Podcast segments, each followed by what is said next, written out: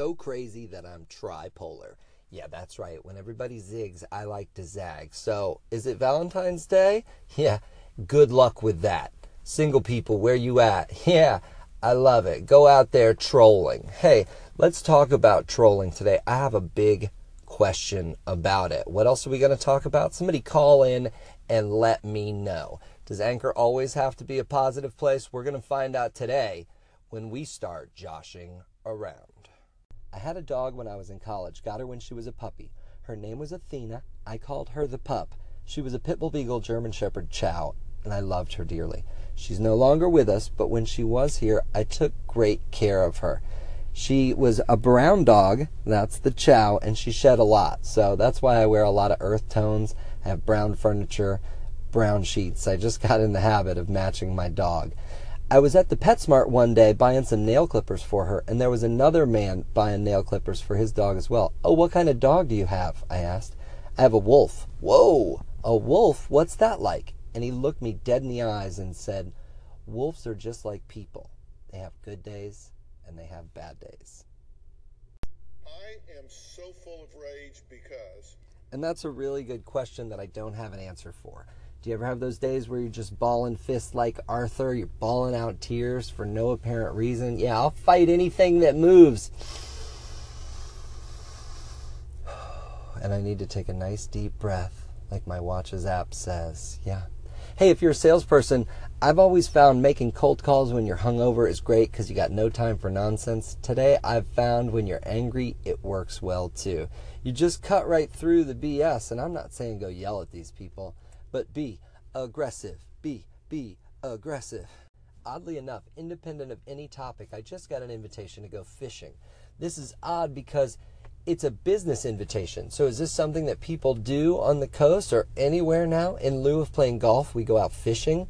So I've got to get up early and go fishing and then get back in time to pick my kids up from school and do all the other stuff that I do because I'm amazing. That said, we're going to go out deep sea fishing. We're going to cast some lines and slowly move forward with the bait. Do you know what this is called? It's called trolling. Yeah, we're going to go out trolling for fish.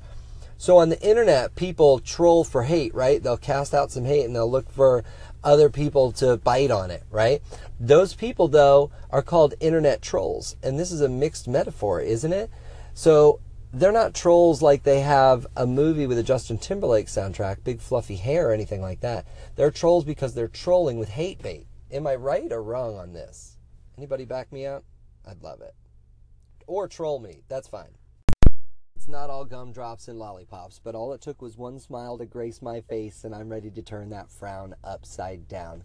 Got into a fight with my wife this morning, and that's unlike us, honey. I'm sorry. I've said it in person too. I'm really just fighting for fight's sake, and I don't want to do that. It doesn't feel good, and it doesn't serve any good purposes. But what do you get the woman who has everything? I guess a fight on Valentine's Day. But that's behind us now, so let's get back to pumping the positivity. Sunshine,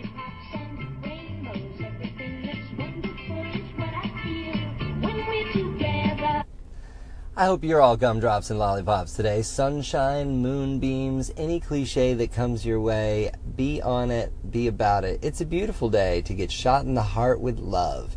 And if you're alone, pff, it's not all it's cracked up to be, but it is nice to have a partner. Hey, did you ever think that My Two Dads was the first gay sitcom? Can you come up with another one? I'd love to hear it.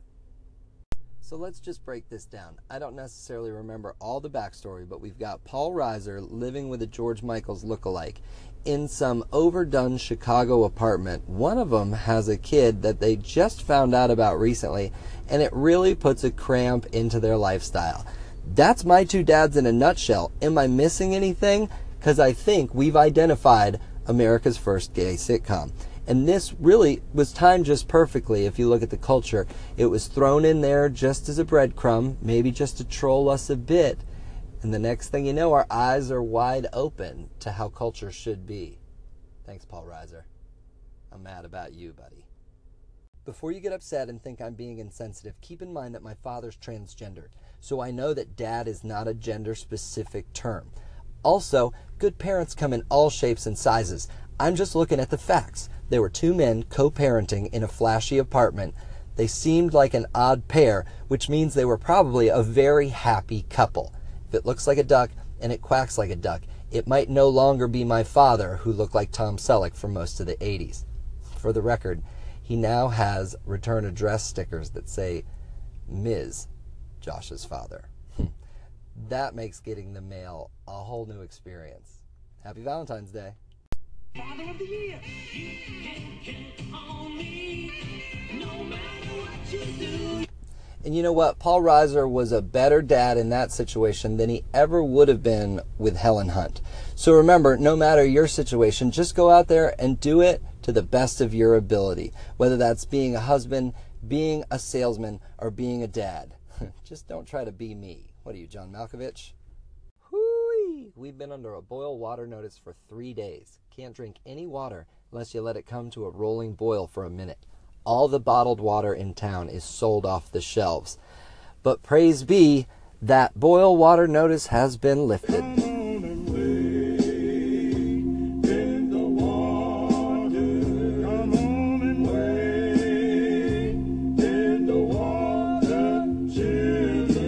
Yes, children, excuse me. I'm going to go home and brush my teeth for like 17 minutes.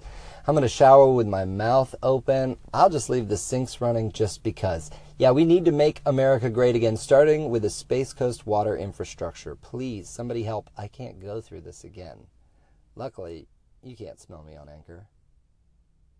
My first kiss was in the supply closet of the school store.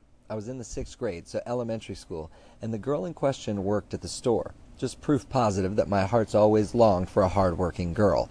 Nonetheless, it wasn't just a simple peck on the cheek. Instead, it was the real deal, and it was a little bit icky for me. Those unrealistic expectations caused us to break up shortly thereafter, and sadly, this was just before Valentine's Day. When the actual day rolled around, she made sure to punk me good when she handed me some breath mints in front of a bunch of classmates and added, Here, you need these. Hmm. Kids are so mean. I simply suggested that we swap our streaming service from Spotify to Apple Music when my wife summarized she'd sooner leave me. People grow and people change and they get harder to figure out. My wife used to be pretty cut and dry, and now she's more cut and paste. You know, cliches are what make the American language, or English I should say, so difficult to learn. As somebody said on the show last week that they're more distressed than a long-tailed house cat in a rocking chair. Could you imagine if you had to learn that in Spanish class? Hola. S-O-C-K-S. Well, that is what it is. Figure it out. Are there cliches in other languages? I'm sure there are. Are there as many as in English? That beats the hell out of me. Is that a cliche or is that just crude? And the crude cliches may be the best ones to dig into, like, I don't give a shit. Like, you care so little that you don't even have waste to lend to the cause. Man, we should dig into these cliches. That's it. I'm not doing anything else on the show anymore. This is welcome back to Cliche Corner with Joshua last name. Somewhere in my town, there's an event advertised as a Valentine's Day hullabaloo. When I looked up this word hullabaloo, I wanted to find a rich history. Instead, the Oxford English Dictionary says this is a native English word first appearing in 1762, derived from hello. But you see, they don't take into consideration that it's also a word introduced from India into the English language.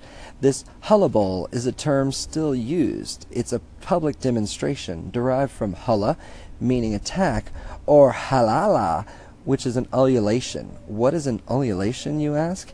Well, it's a long, wavering, high-pitched vocal sound, similar to a howl. Yeah, and that's right, our word hullabaloo means similarly a fit of a commotion. So go out tonight and have a hullabaloo. And a hell of a time, too. Well, it looks like that's the last arrow out of Cupid's quiver today, but we got a lot done. We met the pup, talked about my two dads, and inadvertently trolled my wife. I love you, honey. We got me through my falling down moment, and got to hear a bit of my Humpty Hump impression all the same. We learned about Paul Reiser's role on a historic television show, though he was no cousin Larry.